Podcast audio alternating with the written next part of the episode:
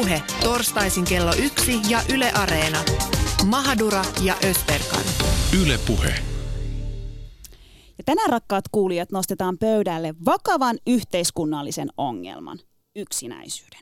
Joka 5. suomalainen kärsii yksinäisyydestä ajoittain ja joka 10. yksinäisyys on pysyvä olotila. Mitkä tekijät voivat vaikuttaa yksinäisyyteen? Entä mitä meidän tulisi tehdä, jotta kukaan ei kokisi yksinäisyyttä pitkäkestoisesti?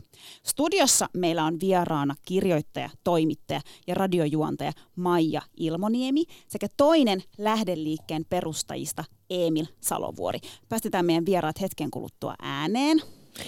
Kyllä, nyt on sellainen aihe, kuule Jaamur, että tämä osuu ja uppoo meikäläiseen, mutta mä kysyn ensiksi niin, että ootko sä koskaan kokenut yksinäisyyttä tai kokenut olevasi yksin? No, tätä aihetta niin kuin nyt tutkiessa ja lähetystä valmisteessa mä paljon tätä pohdin ja itse asiassa juuri näiden meidän vieraiden kanssa juteltua, niin mulla heräskin niin kuin tosi paljon jotenkin aha-elämyksiä ja muistoja. No, kun mä opiskelin Kemi-Tornion ammattikorkeakoulussa 3 vuotta, niin kyllä mä niin kuin muistelisin, että siellä oli ajoittain semmoisia kausia, jolloin mä tunsin tosi paljon yksinäisyyttä. Mulla oli siis ihan mieletön luokka, aivan ihanat luokkatoverit siinä ympärillä ja jotenkin tavallaan sellaista menoa ja meininkiä kyllä olisi niin kuin ollut tarjolla ja näin, mutta kuitenkin mä koin siis tosi vahvaa yksinäisyyttä sen 3 vuoden ajan siellä. Mikä se tunne oli? Miksi sä koit? Jos sulla oli paljon ihmisiä ympärillä, niin mihin se niin kuin perustui? No siis mulla oli ehkä jotenkin tavallaan semmoinen jatkuva koti-ikävä ja sitten ehkä mikä sitä niin kuin korosti, mulla oli toki ne mun luokkakaverit ja ne uudet tuttavuudet, ystävyydet siellä, mutta sitten mun perhejäsenistä kukaan ei käynyt, mun turkulaisista ystävistä kukaan ei käynyt, josta olen ikuisesti kaikille katkera ja kaikki tietää sen ja siinähän nyt elätte sen asian kanssa, niin kyllä mä koin tosi paljon sitten tavallaan niin kuin ehkä ulkopuolisuuden tunnetta siitä ystäväpiiristä ja jopa perheestäkin. Mä tartun yksi ihminen tuli minua katsomaan ja hänen kanssaan olen tänä päivänä naimisissa. Kannatti tulla. Kyllä. Mä tartun heti tuohon ulkopuolisuuden tunteeseen, koska mä tunnistan sen. Musta tuntuu, että lapsesta saakka tavalla tai toisella mä oon aina kokenut olevani ulkopuolinen. Ihan sama, onko se ollut harrastus tai kaveriporukka. Ihmisiä on saattanut olla ympärillä, mutta silti musta on tuntunut siltä, että mä en kuulu osaksi tätä. Sitten mä niinku, kun mä mietin tätä aihetta, niin musta tuntuu, että sitä yksinäisyyden muotojakin on ollut erilaisia elämän aikana. Silloin kun lapsena muutettiin äidin kanssa Espanjaan ja piti aloittaa ikään kuin alusta, ei ollut kavereita. Se oli erilaista yksinäisyyttä. Aikuisiällä sitä saattaa kokea, vaikka on työyhteisö ja ja harrastaa ja näkee ystäviä, niin silti välillä tulee hiipii semmoinen kummallinen olotila tonne sieluun, että minä en kuulu tänne. Yksinäisyyden muotoja on ehdottomasti siis monia ja yksinäisyyttä ei pysty selittämään vaan yhdellä sanalla ja se ei ole todellakaan mikään yksinkertainen asia. Siksi me soitettiin Suomen johtavalle yksinäisyystutkijalle, professori ja opetusneuvos Niina Junttilalle ja lähdettiin siis ihan siitä, että mistä me puhutaan, kun me puhutaan yksinäisyydestä. Kuunnellaan se haastattelu heti tähän alkuun. Silloin kun puhutaan yksinäisyydestä, niin unohdetaan oikeastaan semmoinen niin kuin pelkästään yksin oleminen. Eli yksin oleminen voi olla neutraali olotila ja joku voi siitä nauttia kovastikin, mutta yksinäisyys on aina semmoinen niin kuin puutteen tunne siitä, että mä toivoisin, että mulla olisi erilaisia sosiaalisia suhteita, mutta niitä ei ole. Että se puute voi olla ystävästä tai kavereista tai jostain niin kuin tietynlaisesta määrästä sitä porukkaa, mutta yksinäisyys on aina semmoinen niin kuin ahdistavana koettu puutteen tunne siitä, että ei ole ystäviä tai kavereita tai seuraa. Kuinka laajasta ongelmasta on oikeasti, Niina Junttila, kyse? Kyse ongelma on laaja.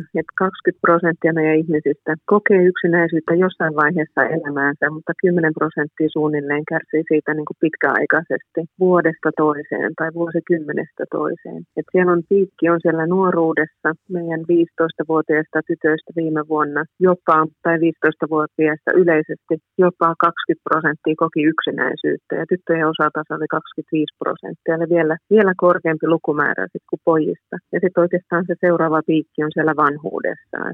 Siinä niin kuin aikuisuudessa ehkä se prosenttiosuus on vähän pienempi, mutta sielläkin on totta kai ne, jotka on pitkäaikaisesti yksinäisyydestä sitten kärsinyt, vaikka lapsuudesta saakka. Mitä yksinäisyyden eri muotoja me tiedetään? Nyt mainitsit siitä, että puhutaan niin lapsista, nuorista kuin vanhuksista, niin millä eri muodoilla sitä sitten esiintyy? Tiedetäänkö siis? Tiedetään, joo. Se tulee jo ihan vuodelta 1973 ensimmäisiä Robert Laisin näitä teorioita, että puhutaan sosiaalisesta yksinäisyydestä ja emotionaalisesta yksinäisyydestä. Ja sosiaalinen yksinäisyys on sitä, että puuttuu semmoinen verkosto, joku porukka, johon kokee, että kuuluu ja jonka kanssa viettää aikaa. Et sehän voi korvautua nykyään vaikka nettiporukalla tai jollain someryhmällä. Mutta sitten emotionaalinen yksinäisyys, eli tunne siitä, että kuka ei oikein ymmärrä mua ja kuka ei ole mua varten ja mulle ketäänkin he voisi luottaa ihan täysin. Ja se on sitä satuttavampaa yksinäisyyden muotoa ja se jää ehkä tosi usein piiloon. Sitä ei välttämättä kerrota ääneen, mutta se on se yksinäisyyden muoto, jolla on vielä voimakkaampi yhteyksiä sinä ahdistuneisuuteen, masentuneisuuteen, itsetuhoisuuteen ja muihin tämmöisiin ongelmiin. Mitkä tekijät, Niina Junttila, voi sun mielestä vaikuttaa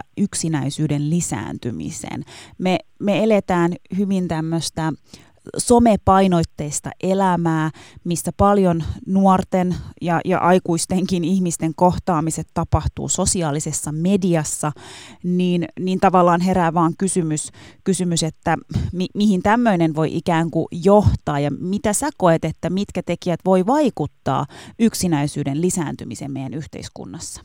Sosiaalinen media, sillä on oikeastaan niin kuin kahden suuntainen vaikutus, että joillekin se poistaa sitä yksinäisyyttä, että sieltä löytyy se verkosto, mitä ei muuten löydetä tai uskalleta löytää. Ja sitten osalla se on niin, että sinne jäädään jotenkin jumia, sitten alkaa tulla vähän semmoinen niin kuin maski, jonka takana luodaan erilainen persoona ehkä kuin ihan oikeasti ihminen on. Ja silloin se aina nostaa sitä kynnystä, että miten mä uskallan mennä oikeasti niiden ihmisten eteen, jos mä oon luonut itsestäni vähän niin kuin paremman, kauniimman, hienomman kuvan siellä. Eli silloin on hyviä vaikutuksia, mutta sillä on myös negatiivisia vaikutuksia ja ehkä erityisesti siihen emotionaaliseen yksinäisyyteen ne vaikutukset on negatiivisia. Eli siellä ei ihan täysin voida luottaa kehenkään ja puhua niistä omista tunteista. Myös se, että meillä ehkä tällä hetkellä kulttuurissa tai arvostetaan tosi paljon semmoista sosiaalisuutta ja ajatellaan, että kaikilla pitäisi olla paljon niitä kavereita ja koko ajan menossa ja WhatsAppit piipata ja kaikkea muuta, mutta kaikki ihmiset ei ole niin sosiaalisia. Et osa meistä on paljon introvertimpia ja viihtyy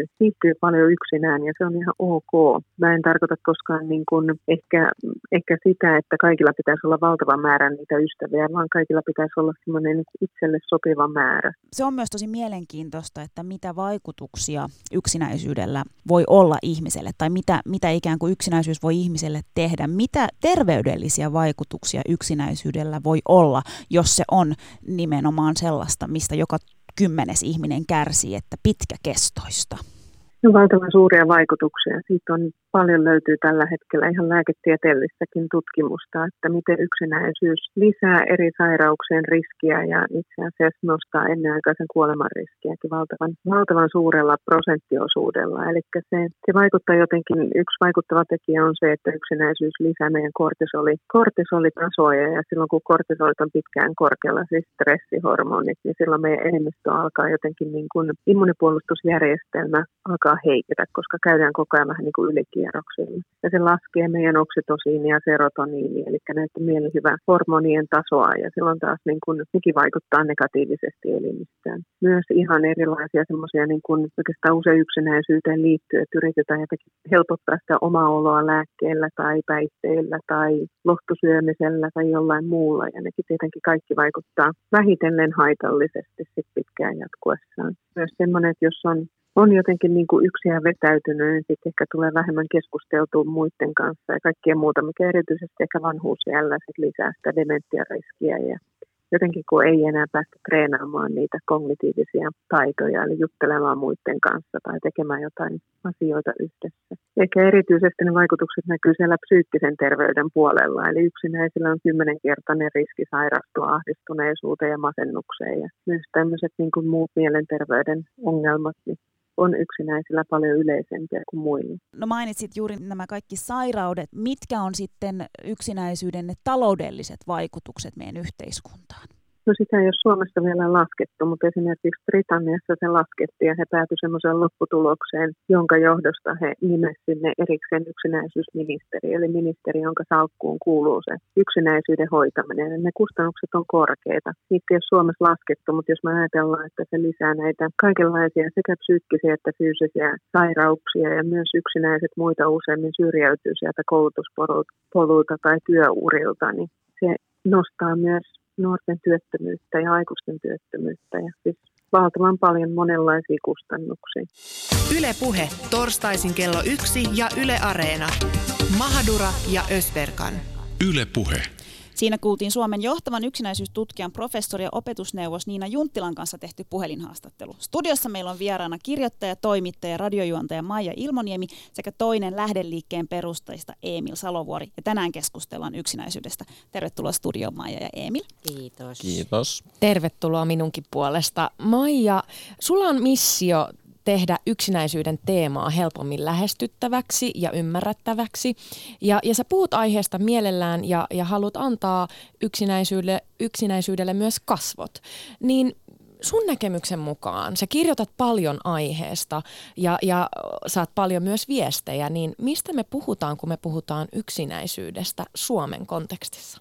No ihan ensiksi täytyy todeta, että mähän en ole mikään asiantuntija. Tuossa edellä kuultiin asiantuntijaa, en terapeutti, mutta tunnen asiaa hyvin ja ihan omakohtaiselta tasolta, mutta myös siitä käsin, että mä oon perehtynyt sen jälkeen, kun mä ymmärsin, että hei, mun elämässä onkin tämmöinen asia, yksinäisyys, joka kulkee vaiheesta toiseen läpi mun elämän jollain tavalla mukana.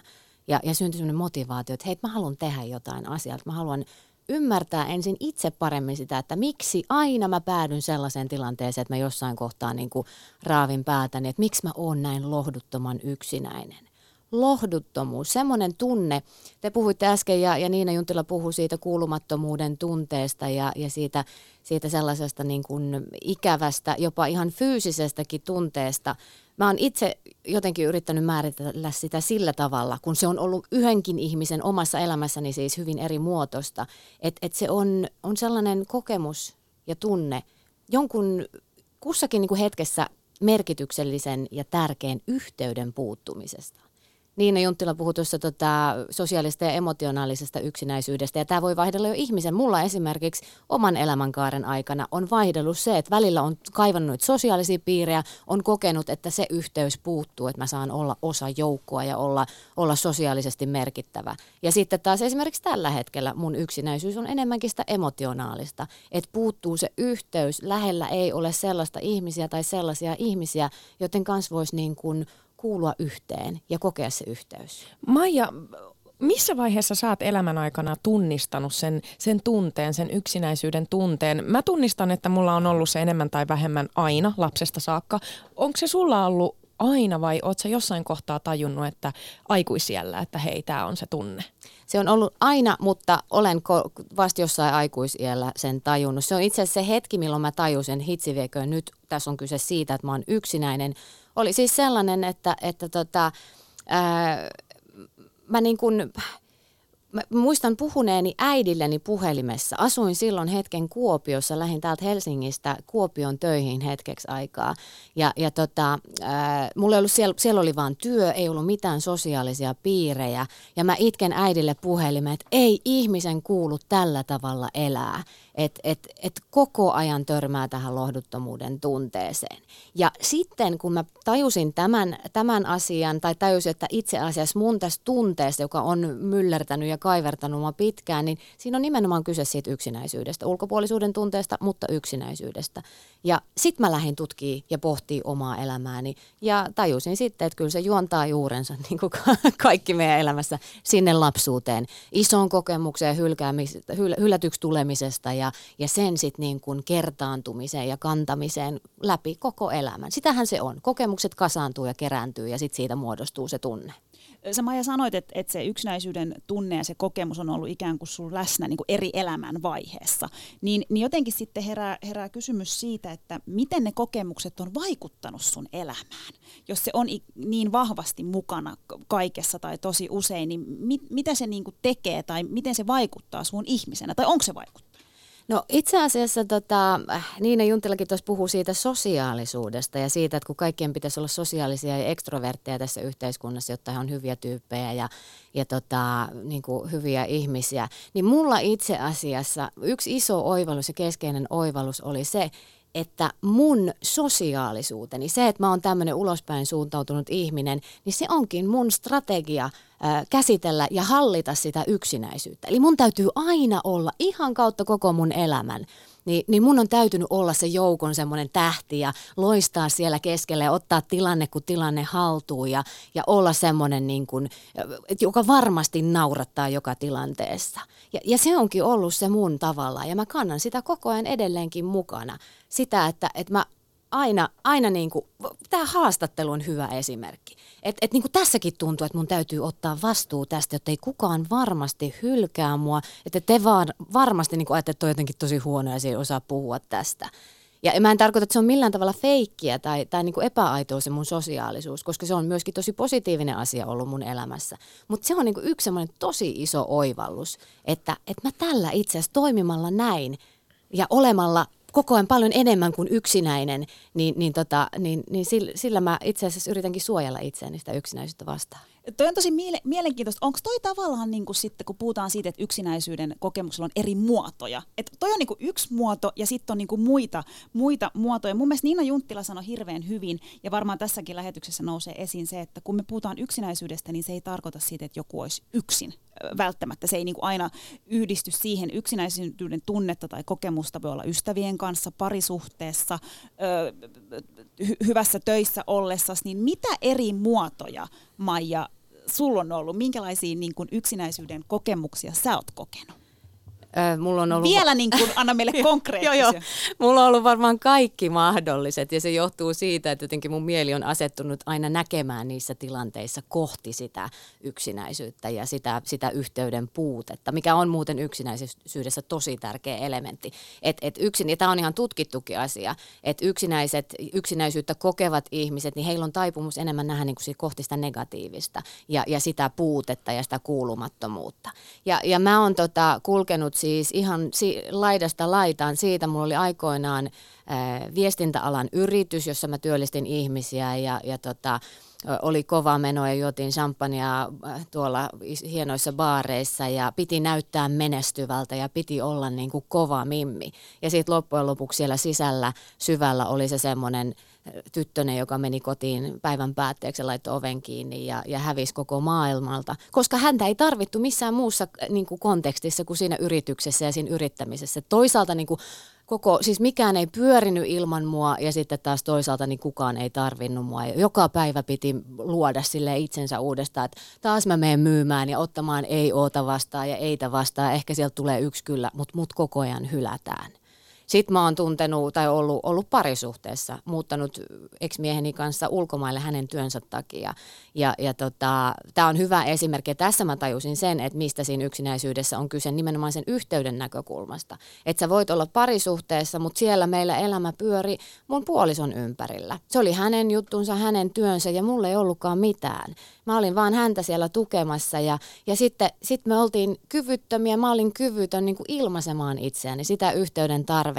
Ehkä jopa jo niinku tunnistamaan sitä, että mä haluaisin, niinku, että me oltaisiin yhteinen tiimi ja ei oltaisi vaan toisiamme vastaan. Että se voi olla esimerkiksi niinku esimerkki siitä, että mitä parisuhteessa koettu yksinäisyys voi olla. Ja se on tosi lohdutonta sitten, kun sä oot niinku yhdessä, mutta yksin. Emil, sä tunnistit tämmöisen ilmiön nimeltä yksinäisyys. Ja sulle tuli semmoinen vahva tunne, että sä haluat tehdä asialle jotakin, niin avaa sitä. Mikä sai sut pohtimaan tätä yksinäisyyden teemaa ja mikä sai sut haluamaan muuttaa sitä? No joo, pitää mennä joitakin vuosia taaksepäin. Toki aina on mua on kiinnostanut ilmiönä esimerkiksi syrjäytyminen ja nuoret ja tämä yksinäisyys tietysti liippaa hyvin, hyvin läheltä sitä. Mutta se oli varmaan joku 3,5 vuotta sitten, olin koneella ja netissä törmäsin tämmöiseen jonkun nuoren kirjoitukseen siitä, että kuinka paha on olla. On yksinäinen ja ei ole ystäviä ja se kuvaus oli se oli jotenkin osuva, että se kolahti jotenkin mulle tosi hyvin.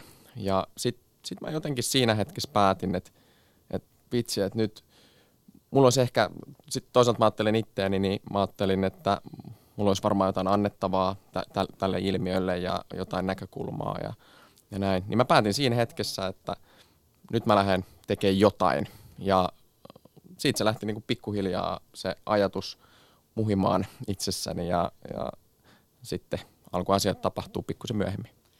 Sä opiskelet, Emil, luokanopettajaksi ja kun juteltiin aiemmin, niin sä puhuit siitä, että kuinka yleistä yksinäisyys on korkeakouluissa, että kuinka moni nuori kokee yksinäisyyttä, niin jotenkin tavallaan itsellä ajatus opiskelijaelämästä on hirveän semmoinen villi ja vauhdikas, että tavallaan, että sit kun sä lähdet opiskelemaan, niin se on ihan uusi sivu sun elämässä ja alkaa ne hullut bileet ja sä saat tosi paljon ystäviä, niin eikö se olekaan niin? Että mikä se todellisuus on siitä, koska ne luvuthan on myös siellä korkeakouluissa korkeat, mistä puhutaan, että kuinka paljon siellä nuoret kokee yksinäisyyttä. Joo, ne on hurja. Ne on pyörinyt siinä 40% kieppeillä, mikä on musta niin kuin todella huolestuttavaa ja se on tosi ikävä ja mielenkiintoinen ilmiö. Mutta hyvän kuvasit sen, että millaisia ajatuksia ja mieleyhtymiä ihmisillä on siitä yliopisto- ja laajemminkin korkeakouluelämästä. Paljonhan tulee vaikutteita ihan siitä, että katsotaan leffoja ja sarjoja ja millaista. Sehän on sitä biletystä ja elämän parasta aikaa ja nyt vielä ollaan nuoria ennen kuin siirrytään työelämään, niin nyt otetaan kaikki ilo irti tyylistä kamaa, niin ei se sitä ihan ole. Ja ehkä siinä tulee, mikä yksinäisyydessäkin on hyvin niin kuin vahvasti läsnä, että ne omat odotukset ja todellisuus ei kohtaa. Ja se aiheuttaa semmoista niin kuin ahdistusta ja pahanolon tunnetta itsessään. Ja mä luulen, että tää on niin kuin yksi tosi merkittävä syy siihen. Mun on pakko sanoa tuosta, Jaamur, kun sulla on semmoinen fiilis, että opiskelijaelämä olisi niinku semmoista yhtä juhlaa ja hauskaa. Mun kokemus on päinvastainen. Mä koen aina suurta ahdistusta siitä, kun alkaa joku opiskeluvaihe tai jopa uusi työ, koska siellä on ne yhteisöt, jotka syntyy, siitä tapahtuu sitä ryhmäytymistä ja tuntuu, että kaikilla on hirveä kiire löytää ne bestikset ja sitten syntyy niitä porukoita ja aina mä jotenkin jään sinne laidalle hätäisenä, niinku, että kuka on mun kaveri ja se tunne on ihan hirvittävä ja sen takia mä oon jotenkin, kun täytti 30, mä olin silleen, mä haluan olla yrittäjä ikuisesti ja aina niin, että mä teen töitä vaan itselleni, enkä halua olla osa mitään työyhteisöä. Ja nyt kun tää aihe tuli, mä ajattelin, että tästä se johtuu se. Niin, ja johtuu. Ja siis tavallaan sehän niin kuin, mun mielestä kun sä tuossa alussa sanoit hyvin, että sulle se yksinäisyyden tunne ja kokemus on ollut niin vahva jo pienestä saakka, niin tavallaan siitähän se ikään kuin tulee läpi ja johtuu just noista. Niin se, mä on itse omalta kohdaltani, koska mä tavallaan tunnistan tuon, mitä sä sanoit, että miettinyt siis sitä, että se yksinäisyys, sehän niin kuin kovimmillaan ja syvimmillään, niin sehän on semmoinen asia, joka rakentuu, niin kuin nyt tulee isoja sanoja, ihan tänne ihmisen niin kuin minuuteen. Siihen, että me aletaan puhuttelemaan itseä sillä, just niin kuin sä sanoit, että mä jään aina niiden porukoiden ulkopuolelle ja en mä ikinä ehdi niihin mukaan. Ja tää on se niin kuin ajattelu, mitä koko ajan niin kuin ne oletukset, mitä itsestä ja niistä sosiaalista kohtaamista ja kontakteista itselle muodostaa, että koska näin on aina, minä olen tällainen, minä olen yksinäinen, se on semmoinen iso möykky tässä näin, jolle tuntuu tosi vaikeasti olevan tehtävissä mitään. Ja sitten sitä alkaa niin kuin puhumaan itselleen totena. Ja kun meilläkin tässä on niin kuin yksi aihe ja niin kuin teema se, että mitä ne ratkaisut sille yksinäisyydelle voi olla, niin se on jo ihan siis yksilön ja sitä yksinäisyyttä kokevan ihmisen tasolla, mutta sitten ihan meidän kaikkien muiden, niin se, että miten me puhutaan tästä aiheesta, miten me puhutellaan itseämme ja toisiamme tässä yksinäisyydessä. Mäkin olen pitkään, niin kuin sanon, mä tarkennan tässä, että mä en todellakaan ole mikään yksinäisyydestä selviytyjä. Mä en usko, että mä ikinä tuun, että mulle tulee aina kantamaan tämä yksinäisyys ja ulkopuolisuuden tunne mun elämässä mukana. Ja tää ei ole mikään sankaritarina, että näin minä voitin tämän yksinäisyyden ja nyt olen wow, en oo, mutta mä osaan käsitellä niitä asioita ja niitä ajatuksia ja niitä oletuksia paremmin. Mä osaan tavallaan niin kuin tarttua siihen yksinäisyysmöykkyyn, työntää sitä vähän syrjemmälle ja niin kuin näkee, että okei joo, ehkä minä, Maija, en olekaan yksinäisyys, niin kuin yhtäläisyysmerkki siinä, vaan että minä olen ihminen, joka kokee sitä yksinäisyyttä. Ja sen hyväksyminen tavallaan, mulla se on ollut tärkeää, että mä hyväksyn sen, että tämä on osa minua, tämä tunnetila. Mutta Emil, mitä vaikutuksia, jos ajatellaan opiskelijoita, niin miten se yksinäisyyden tunne voi vaikuttaa opiskelijaan? Joo, mä vastaan tuohon ihan, jos mun on pakko palata tuohon sun äskeiseen loistavaan kysymykseen siitä, että tämä ilmiö siis näkyy tosi vahvasti myös ihan niin kuin peruskoulusta lähtien. Ja mä pystyn myös itse samaistumaan siihen hyvin vahvasti, yläkoulu, lukio. Se on niin kriittistä siinä alkuvaiheessa, että sä saat sen vähän niin kuin jengin siihen ympärille ja sitten se pitää olla vielä tietynlainen jengi ja just se kuuliporukka ja näin. Niin tää on, mä luulen, että ihan jokainen pystyy tähän samaistumaan. Mutta liittyen tohon kysymykseen, niin silloin tietysti valtavat vaikutukset. Ja Niina Junttilan tuossa aiemmin kuvasi ihan niin kuin mitä se tekee meidän terveydelle, mielelle ja näin. Ja sehän on, jos mietitään niin kuin opiskelukykyä, se, että opiskelu ei aina ole mitään ihan superhelppoa ja se voi olla stressaavaa ja joillekin se on tietysti haastavampaa kuin toisille. Mutta siinä vaiheessa, kun alkaa yksinäisyys tulee siihen niin kuin rinnalle kuvioihin, niin se voi lamaannuttaa ihmistä niin kuin yllättävän paljon. Se voi pahimmassa tapauksessa passivoittaa sitä tosi paljon, ei enää jaksaisi lähteä sinne koululle ja aletaan haalia jotain etähommia ja näin. Mutta kyllä se ihan, että sä saat koulun käytyä, niin se on jo niinku ihan merkittävä juttu. Et siinä pahimmassa tapauksessa käy niin, että koulu jää kesken. Maija tuossa äsken kuvaili sitä, minkä ymmärrän täysin, se, että sitä on aika helppo peittää sitä yksinäisyyden tunnetta ja ikään kuin olla sosiaalinen ja ulospäin suuntautunut. No jos sä ajattelet, että susta tulee luokanopettaja ja sun pitäisi tunnistaa oppilas tai lapsi, joka kokee olevansa yksin, mutta jos se on niin helppo asia ikään kuin peittää, koska eihän kukaan periaatteessa niin kuin halua myöntää, että hei, mä tunnen yksinäisyyttä, niin miten aikuinen ihminen, opettaja, vanhemmat tai korkeakoulussa, niin miten sen ilmiön tunnistaa ja miten se voidaan purkaa, jos se on niin piiloon menevä asia? Joo, se tietysti vaatii opettajalta semmoista tosi niin kuin hyvää sensitiivisyyttä ja ihan semmoista läsnäoloa ja aikaa niiden lasten kanssa, että tämmöisen pystyy huomaamaan. Suurin osahan, mä sanoisin, että jopa melkein kaikki yrittää jollain tavalla sitä peitellä ja ei ole välttämättä oikea tapa mennä kysyä, että hei, että koetko yksinäisyyttä, kun olet täällä, vaan se pitää aistia ja huomata semmoisista pienistä asioista. Ja se on haastavaa ja musta tuntuu, että siinä ei olla onnistuttu kovin hyvin. Jos mietitään niin kuin opettajan työtä, nytkin on mediassa paljon puhuttu siitä, että se on aika rauhatonta se meno siellä kouluissa paikoin, niin sit siinä samalla pitäisi yrittää tämmöisiä juttuja niin kuin nähdä ja vielä miettiä ratkaisuja ja puuttua siihen, niin ihan todella vaikeet. Mutta maailma paranee puhumalla. Yle Puhe. Tänään puhutaan tosiaan yksinäisyydestä. Anteeksi Emil, että me keskeytin, mutta me syvennetään vielä lisää tuohon, miten tunnistaa yksinäisyyden. Studiossa vieraana kirjoittaja, toimittaja ja radiojuontaja Maija Ilmoniemi sekä toinen Lähde-liikkeen perustajista Emil Salovuori. Keskustellaan siis lisää aiheesta ja syvennytään nyt seuraavaksi siihen, että miten meidän yhteiskunnassa suhtaudutaan tähän yksinäisyysteemaan ja miten siitä puhutaan. Maija, sä kirjoitat ja puhut siitä hyvin avoimesti ja kerro vähän, että miten siihen sun avoimuuteen aiheesta on suhtauduttu. Minkälaista palautetta sä oot saanut esim. Kun sä sun blogissa kirjoitat siitä aiheesta, niin miten ihmiset on ottanut sen vastaan?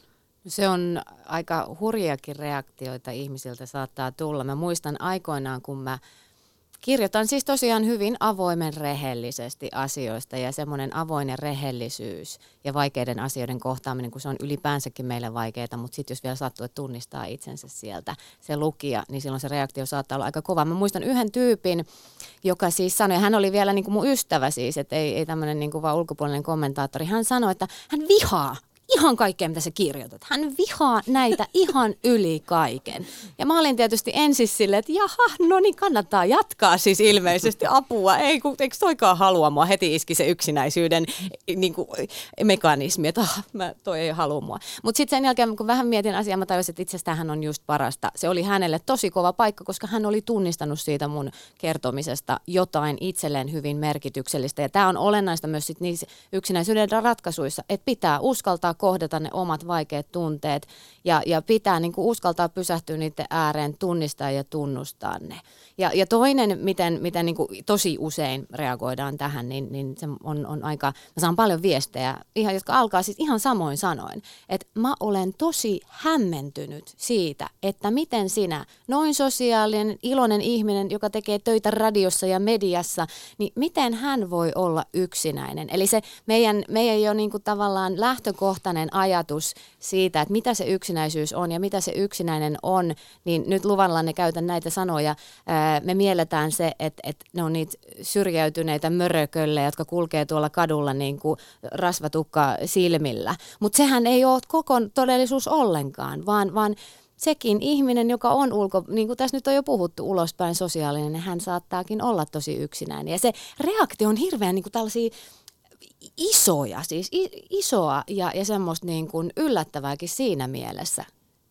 Mun mielestä toi on niin kuin tosi mielenkiintoista, koska mä jotenkin ehkä niin kuin pahoin pelkään, että okei, nyt tää on tosi yleistämistä, mutta olisiko toi jopa ehkä niin kuin suurimman osan ihmisten se reaktio ja ajatus siitä tavallaan. Tiedätkö? Ja just esimerkiksi, että ei Maijan kaltainen voi olla yksinäinen tai kokea mitään yksinäisyyttä, että sen pitää just näyttää ja kuulostaa joltain kadulla.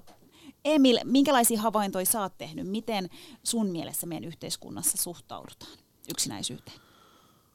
Joo, pakko sanoa, että kyllä se on, siihen suhtaudutaan jotenkin epäilevästi ja siinä on mun mielestä niin kuin hyvin selkeä yhtymä siihen, että niin kuin tässä Maija äsken hyvin kuvasi, niin jotenkin semmoiseen, mitä mä nyt sanoisin, ei kovin edulliseen niin kuin mieleyhtymään. Ja se on hyvin vahva. Se on niin kuin tosi vahva. Ja musta tuntuu, että ihmiset paljon myös välttää sen sanomista. Että tuntuu vähän pahalta sanoa, että mä kävin yksin leffassa ja se jätetään ehkä mainitsematta kaverille. Ja se on jotenkin semmoinen asia, minkä kaikki tunnistaa, mikä on tässä läsnä niin kuin kaikkien keskellä, mutta sitten ei oikein puhuta. Ja se on mielenkiintoista.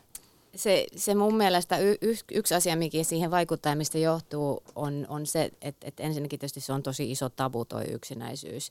Se on vaikea asia, joka on helpompi vaan työntää syrjään eikä käsitellä, ja ihan siis myös yhteiskunnallisella tasolla. Mutta kun se on sellainen möykky kokijalleen, niin se jollakin tavalla, mitä mä nyt sanoisin, se ote siitä ja se, että uskaltaa niin kuin ihan oikeasti, aidosti tunnustaa ja sanoa sen, se on hirvittävän vaikeaa. Ja mä väitän, että se johtuu osaltaan siitä, että esimerkiksi masennuksesta on paljon helpompi puhua, koska se on diagnosoitavissa oleva sairaus ja se on diagnoosi. Masennus on jotain, jota sinulla on. Lääkäri sen sanoo ja sit sä saat siihen lääkkeitä. Mutta yksinäisyys, se ei ole sairaus. Se on enkä voisi tätä niin kuin kovempaa, hakkaan samalla nyrkkiä tähän pöytään. Se on siis luonnollinen, normaali tunne ja kokemus, mutta mikä me ollaan jostain syystä niin kuin päätetty vähän peittää, koska se on niin pelottavaa.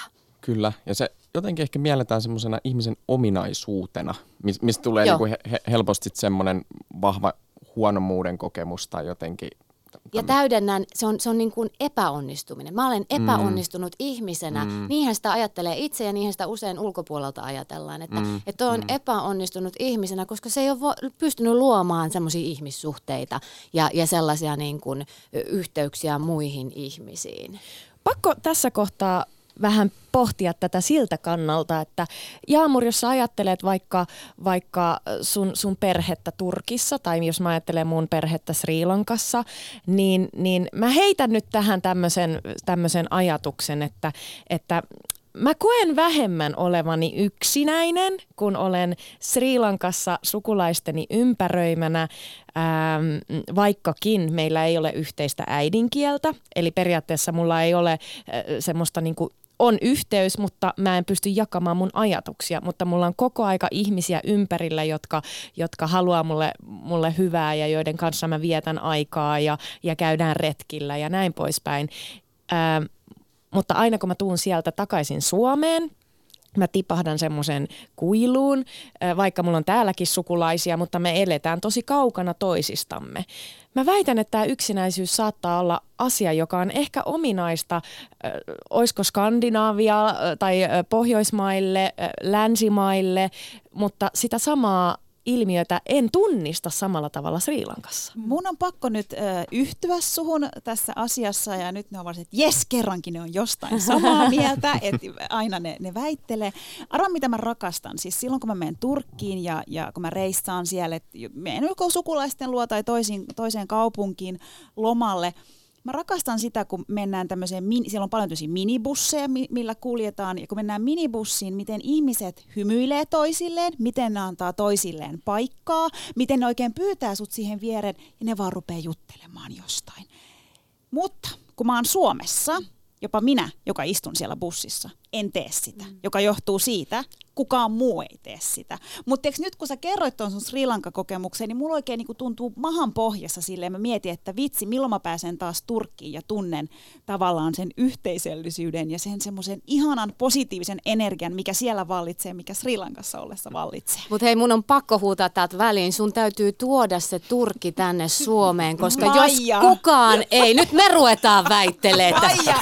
Maija, mä olen yrittänyt. Mä olen se ihminen, joka on monta kertaa Mahadura Özberkanissa huutanut äänestä, että Jumala kekkanaapurit, moikatkaa, kun te tuutte vastaan käytävällä. Onko se niin vaikeeta? Mutta tunnistatteko te, mistä me puhutaan Jaamurin kanssa? Onko tämä semmoinen asia, joka on ominainen? Mä en haluaisi ikinä niinku yleistää, koska samaan aikaan mä koen, että Suomessa on tapahtumassa isoja asioita ja semmoinen yhteisöllisyyden kaipuu on jotenkin vahvistumassa ja tapahtuu kaikkia yhteisöllisiä tapahtumia ja naapurustot pitää yhteyttä. Mutta tunnistatteko tämän, että tämä olisi niin kuin tämmöinen Suomelle ehkä ominainen siis asia? Kyllä, mun mielestä niin kuin oikeastaan kaksi näkökulmaa tähän. Toinen on se, että me ollaan tosi vahvasti, ehkä myös muut Pohjoismaat, tämmöinen yksilöllisyyden kulttuuri, yksilökeskeinen. Me tosi vahvasti, suomalainen sisu ja pärjääminen, kuulkaa, niin meidän pitää niin kuin yksin pärjätä ja mennä läpi vaikka harmaan kiven. Suomalainen sisu on ihana ajatus ja asia, mutta sen kääntöpuoli on se, että se ajaa meitä vaan niin kuin kauemmas. Ja toi yksilöllisyys ja sen ihannointi ja korostaminen on yksi, mutta sitten se, mikä mulle tuli tuossa ihan alussa niin kuin Emilistä heti mieleen, kun hän puhui siitä, että miten hän niin kuin luki sieltä netistä tämän yksinäisen tarinan. Ja hänellä tuli niin kuin nousi semmoisen, mä kirjoitin oikein tänne niin kuin paperiin, että arjen empatia ja myötätunto. Että sellaiset asiat tuntuu välillä vähän, että meistä puuttuu. Mä oon itse ihan samalla lailla kohdannut tosi usein sitä ahdistusta tuolla, että kun kukaan ei moikkaa. Mutta kun sä et voi kenellekään muulle mennä sanomaan, että moikkaa, se on lähdettävä susta itsestä se muutos. Sen takia tuo se Turkki tänne, vaikka miltä tuntuisi. Me Mahadura Özberkan ekassa jaksossahan puhuttiin, niin kuin, että mitä uusi vuosikymmen tullessaan ja uusista niin kuin 2020-luvun trendeistä. Ja yksi trendihän on mukavuustrendi. Mä nyt jauhaan tästä koko ajan. Mä jauhaan tästä mun kavereille, mä jauhaan tästä kotona. Ja mä oon vähän skeptinen, että mukamas tämä vuosi joku on ohi, niin me muistetaan tämä vuosi siitä, että me ollaan niin kuin paljon mukavempia toisillemme. Niin siinä haastattelussa muistaakseni tutkija sanoi, että se lähtee kuitenkin meistä itsestämme. Että vaikka nyt minua ei moikata ne naapurit, niin minun pitää jatkaa niiden moikkaamista, mutta tavallaan, että kun se on niin siitä, että mitä me itse halutaan ja muutos lähtee aina ihmisestä. Emil, tunnistat sä, että tässä yhteiskunnassa olisi jotain rakenteita, jotka ylläpitää sitä, että ihmiset kokee olevansa yksin? No ehkä laajemminkin, jos miettii yhteiskunnan kannalta tilannetta, niin joo, mitä Maija nosti tuossa, niin tämmöinen niin kuin yksilökeskeisyys on niin kuin noussut tietysti tosi vahvasti ja se näkyy tuolla ihan peruskoulussa ja opetussuunnitelmissa asti. Ja sitten kyllä mun on pakko nostaa tähän tämä niin kuin teknologian nopea kehitys ja sosiaalinen media ja vaikka ne on niin kuin väyliä pitää yhteyttä ihmisiin ja jossain määrin myös löytää porukkaa, mutta mun niin kuin oma kokemus ja fiilis on kyllä se, että se vaikutus on negatiivisempi kuin positiivisempi. Ja jotenkin semmoinen arjelliset kohtaamiset ja arjen läsnäolo, niin se on musta vähän kadonnut. Jengi kävelee tuolla kaduilla kännykkä naaman edessä ja ei huomata niin kuin mitään, mitä ympärillä tapahtuu. Bussissa se on helppo nappaa se kännykkä sieltä taskusta. Mä uskon, että tällä on myös vaikutusta. Britanniassa on siis tämmöiset, on yritetty, siellähän on siis on nimitetty siis tämä ministeri, joka vastaa, niin kuin, halutaan vähentää tätä yksinäisyyttä, ihmisten yksinäisyyskokemuksia, niin siellä on erilaisia niin kuin asioita yritetty tehdä. Niin yksi, mikä oli mun mielestä mielenkiintoinen, siellä on siis niin kuin kahviloita, missä on ihan täysin puhelin kielletty esimerkiksi. Siellä oli siis bussikuljetuksia, jonka tarkoituksena on vaan se, että ihmiset menee siihen bussiin ja he seurustelee keskenään. Toimiiko tämmöinen teidän mielestä Suomessa? Et jos meillä olisi joku kahvila, mihin jengi menisi ja siellä olisi... Kyllähän niitä kahviloita on jo, missä ei saa käyttää läppäreitä eikä puhelimia. Mutta mä en tiedä, onko se ratkaisu se, että perustetaan nyt kahviloita, jossa ei saa käyttää puhelimia. Mun mielestä se on, tämä vaatii niinku isompaa jotain niinku rakenteellista mullistusta yhteiskunnan tasolla, että monen asian pitäisi muuttua. Mutta se lähtee myös pienistä asioista. Me halutaan aina tehdä hirveän isosti kaikkea. Siis eikö se ole niinku yksi askel kerralla, Emil? Kyllä. Mä luulen, että se olisi jo, niin kuin sanoit, niin yksi askel parempaa suuntaa. Samalla mä uskon, että meillähän on ihmisille tarjolla niin kuin tosi paljon väyliä ja paikkoja, mihin mennään ja missä sä voit kohdata ihmisiä. Mun mielestä me tullaan edelleen osittain siihen, mitä me äsken vähän sivuttiin, niin se vahva stigma, mikä sen yksinäisyyden ympärillä on ja se häpeän kokemus, että vaikka me tarjotaan alusta, mihin ihmiset voi mennä ja hei, seurustelkaa ja luokaa ystävyyssuhteet, mutta se homma ei toimi, koska sinne ei kukaan mene.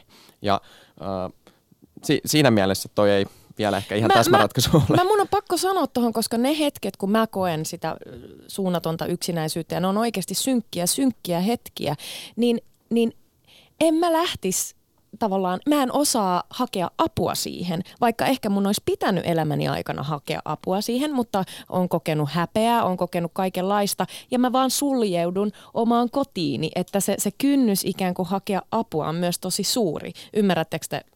Ymmärrän, mutta call me baby. Aina saa soittaa, jos siltä tuntuu. Mutta ymmärrän toki, koska mä oon samaa mieltä Maijan kanssa, että sitä pitää pystyä käsitellä ja se on myös mun mielestä yksi aika avainkysymys tähän, että miten käsitellä ja päästä siitä. Se on tosi avain, koska vaikka miten kaiken näköisiä juttuja on tarjolla, niin se ihminen, jos hän ei koe itse sitä motivaatiota ja sitä uskallusta lähteä siitä ovesta ulos, niin silloin ei mitään tapahdu. Mä oon Emil ja kaikkien teidän kanssa ihan samaa mieltä siitä, että noi usein niin kuin kaikki hankkeet, mitä niin kuin yksinäisyyden estämiseksi tai mitä ikinä tehdään, niin ne on tärkeitä ja hienoja juttuja.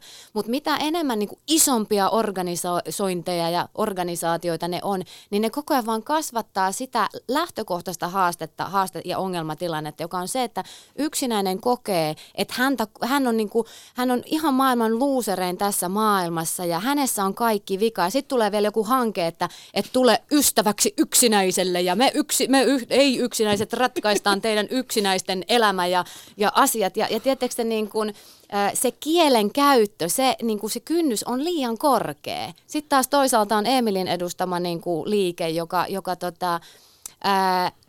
korostaa sanaa siis liike. Se, että me saadaan niitä ihmisiä, yksilöitä siellä katutasolla kohtaamaan ja liikkeelle. Niin, Emil, kerropas lähdeliikkeestä. Mistä on kyse?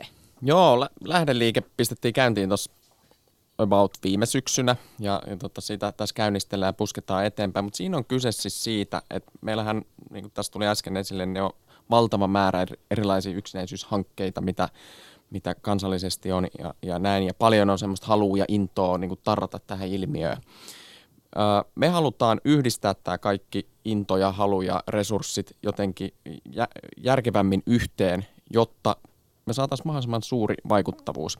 Ja se, että jos me pystytään tämä kaikki niin kuin olemassa oleva voima kanavoimaan järkevästi, niin me saadaan paljon isompia tuloksia. Ja tässä on ajatus nyt yhdistää näitä erilaisia hankkeita, mitä meillä on, mutta myös aktivoida ihan yksittäisiä ihmisiä.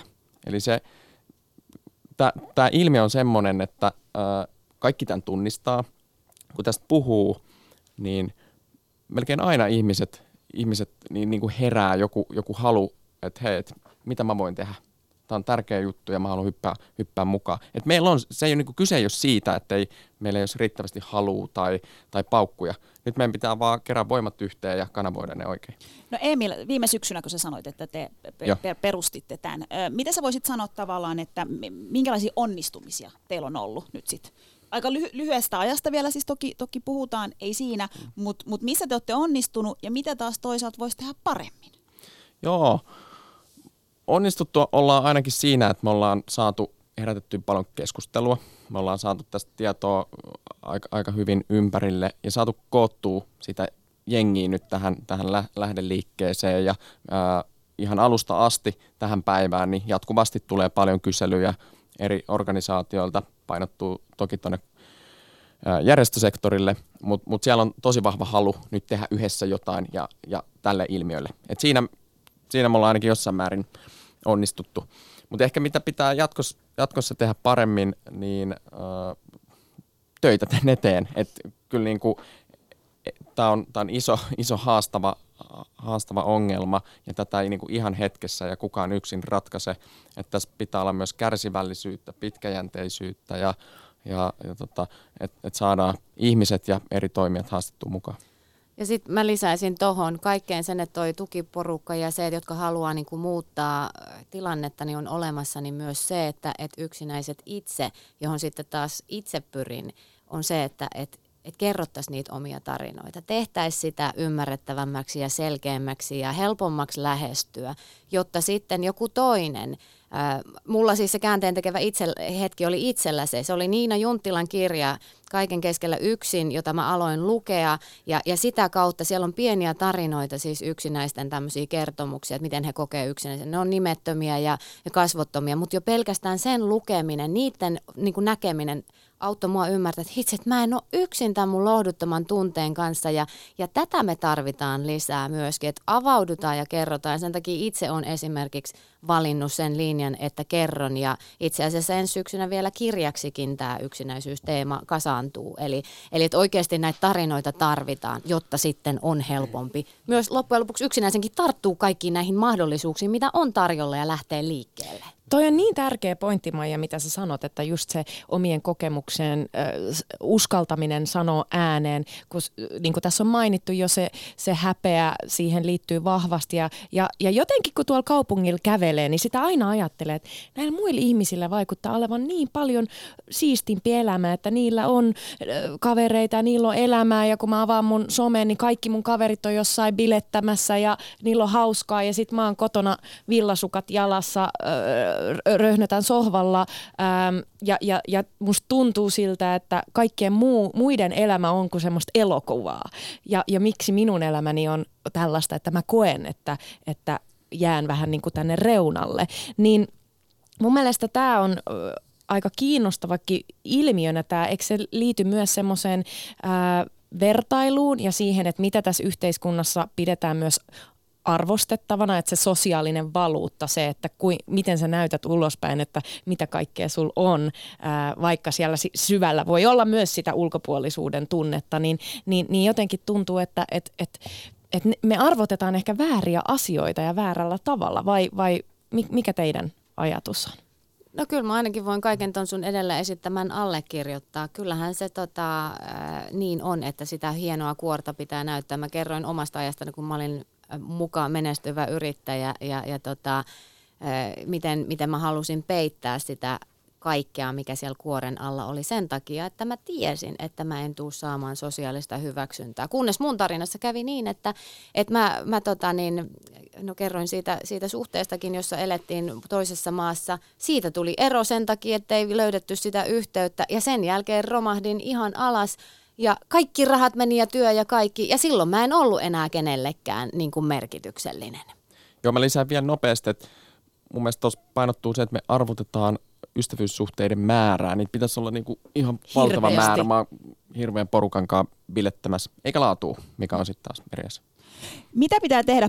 Paljon pitää siis tehdä. Me kysyttiin myös Suomen johtavan yksinäisyystutkija, professori ja opetusneuvos Niina Junttilalta, että tarvitaanko myös Suomeen ministeriä, joka huolehtisi siitä, että yksinäisyyttä vähennettäisiin? Ministeriä Niina Junttilan mukaan me ei tarvita, mutta ihan päättäjien tasolla me tarvitaan paljon töitä. Kuunnellaan lyhyt puhelinhaastattelu tässä.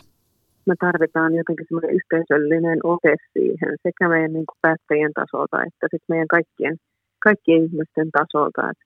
Et jotenkin se pitää mun mielestä näkyä kyllä myös siellä niin kuin poliittisilla päättäjien agendoilla, mutta se pitää näkyä myös joka ikisen ihmisen arjessa. Et siihen kun me kävellään kadulla, niin miten me katsotaan vastaantulijoita tai ollaanko me ystävällisiä, hymyillään tai tervehditään tai muita niin, tai muuta tämmöistä, niin kaikilla sillä on valtavan suuri merkitys. Et ehkä mun mielestä niin kuin meidän jokaisen pitäisi tarttua siihen, ja jokaisella mä tarkoitan nyt niin kuin yhteiskunnan kaikkia näitä eri instituutioita ja organisaatioita ja päättäviä elimiä ja muita.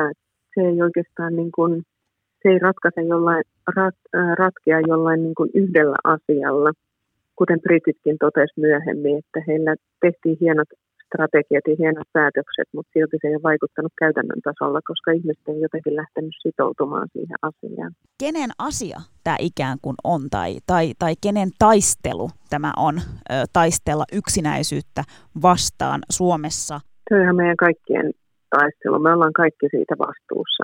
Et siihen voidaan tehdä semmoisia strategisia linjauksia tietenkin hallinnossa. Sitten me voidaan kouluttaa eri tavalla meidän vaikka varhaiskasvattajia ja opettajia, että miten huomioidaan se kohtaaminen jo siellä koulussa. Nyt on lähtenyt muun muassa Kela ja työkkärit mukaan semmoiseen, että miten heidän työntekijät pystyisivät kohtaamaan paremmin niitä nuoria, jotka ehkä on yksinäisiä, jotka tulee hakemaan sit niitä tukia tai työpaikkamahdollisuuksia tai muita. Et se pitäisi tulla mun mielestä niin kuin joka ikiseltä taholta ja myös meiltä jokaiselta itseotamme, että miten me kohdellaan muita ihmisiä ja minkälaista esimerkkiä me annetaan meidän lapsille ja nuorille ja miten me jotenkin niin kuin hyväksytään se kaikkien erilaisuus ja otetaan siitä irti ne niin kuin parhaimmat puolet. Ei niin, että me ollaan kaikki jotenkin niin kuin ylisosiaalisia ja että meidän pitäisi olla valtavasti sitä small talkia ja muuta, mitä me suomalaiset vierastetaan, ei missään tapauksessa.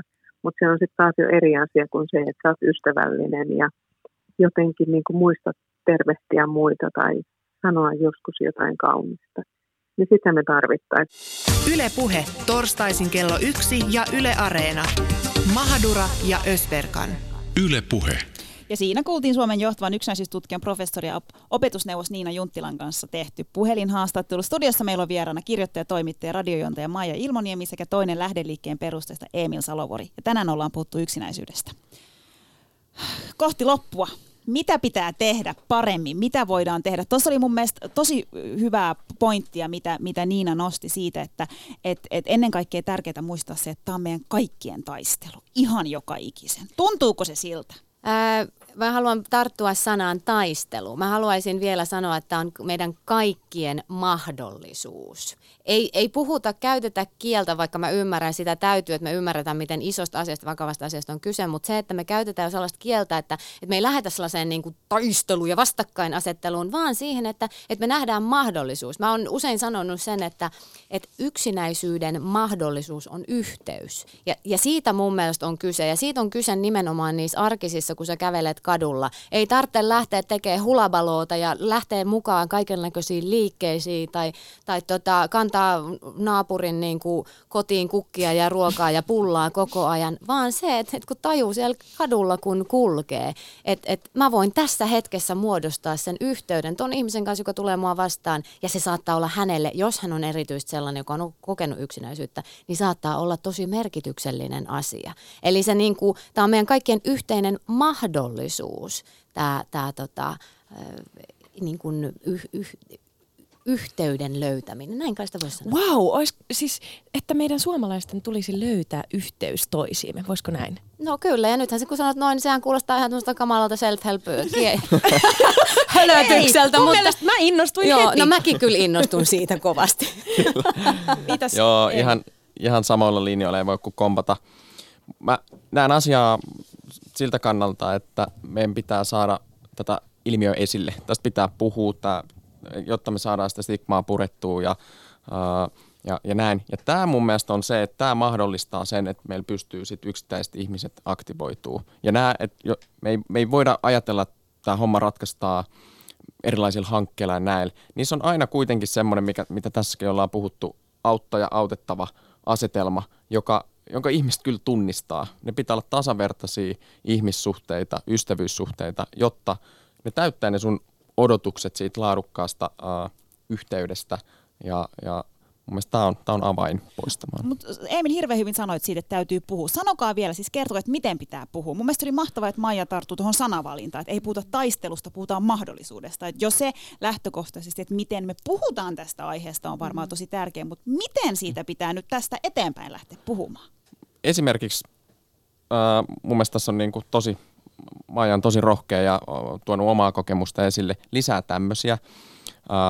Se on niinku ihan selkeä, mutta ylipäänsä, että siitä puhutaan, että se ilmiö normalisoituisi, että se ei olisi jotenkin semmoinen, että kun sä kuulet sanan yksinäisyys, niin sä heti niin kuin ihmettelet, mikä juttu tämä on. Se on ihan samalla tavalla, kun sulla on vaikka nälkä, niin sulla on tarve ruokaa ja sä käyt oikein kaupasta ruokaa ja sitten kun sä koet yksinäisyyttä, niin hei, mä tarvitsen ihmisiä ympärille, mä kysyn kaveri kahville. Ihan siis tosi lyhyt esimerkki, mulla tuli nyt itseltä mieleen, että mä rakastan niin kuin käydä yksikseni istua kahvilassa ja tuijottaa ihmisiä. Siis mä vaan tuijotan, että mitä ihmiset tekee. Toisinaan mulla on se ei ole aina kaikille muille hirveän kivaa. Ei mua kiinnosta, mutta mun mielestä on kivaa. Mutta mä oon joskus sanonut mun kaverille, jos ne sanoo, että missä sä oot, mä oon tässä kahvilla yksikseni. Mitä sä yksin siellä teet? Eikö toikin jo tavallaan, että meidän pitää purkaa noita juttuja? Se on täysin normaali, ok, käydä leffas yksin, käydä kahvilas yksin, tehdä asioita yksin. Kyllä, ja Niinakin jo tuossa aikaisemmin sanoi siitä, että on hirveän tärkeä se, taas tullaan tähän terminologiaan sanoihin, mitä käytetään, että yksin oleminen ja yksinäisyys on aivan eri asiat. Ihminen voi olla tosi, niin kuin, se voi olla todella tärkeää ihmiselle, että, tai itse asiassa sanotaan näin, kaikkien ihmisten pitäisi oppia olemaan yksin, käymään siellä leffassa, tekemään asioita yksin, koska se on mahdollisuus myöskin niin kuin kohdata itsensä ja niitä omia juttuja. Yksinäisyys on sitten toinen asia. Se on se lohduton kokemus, joka tuntuu, että mulla ei ole mitään otetta, mut kun sä, ja siihen ja ratkaisuja siihen. Mutta kun sä oot yksin, niin sulla on aina mahdollisuus niin kuin palata sinne ihmisten seuraan. Se on ajattelullinen asia. Että sä aina voit niin kuin lähteä ja mennä sinne yksinäisyyteen tai yksin olemiseen. Anteeksi, mäkin käytän nyt väärää termiä. Ja sulla on aina kuitenkin mahdollisuus palata sieltä pois, mutta yksinäisyys on taas semmoinen tunne, että mulla mitään kykyä hallita tätä. Meillä on 50 sekuntia aikaa. Sanokaapas nyt, että jos koen olevani yksinäinen, niin mitä mun pitäisi tehdä? Tai mitä muut ihmiset voivat tehdä mulle? Joo, kello käy, pitää olla nopea. Jos sä huomaat jonkun yksinäisen, niin iso juttu on ihan moikata, sanoa moi ja mennä vaikka juttelemaan tai ylipäänsä. Se on niin tilannesidonnaista, että miten se kannattaa hoitaa, mutta kohdata. Kohdata. Yksinäiselle, yksinäisyyttä kokevalle sano se ääneen. Sano ääneen, että minä koen olevani yksinäinen. Silloin asiat alkaa jo kääntyä kohti parempaa. Kiitos tuhannesti keskustelusta.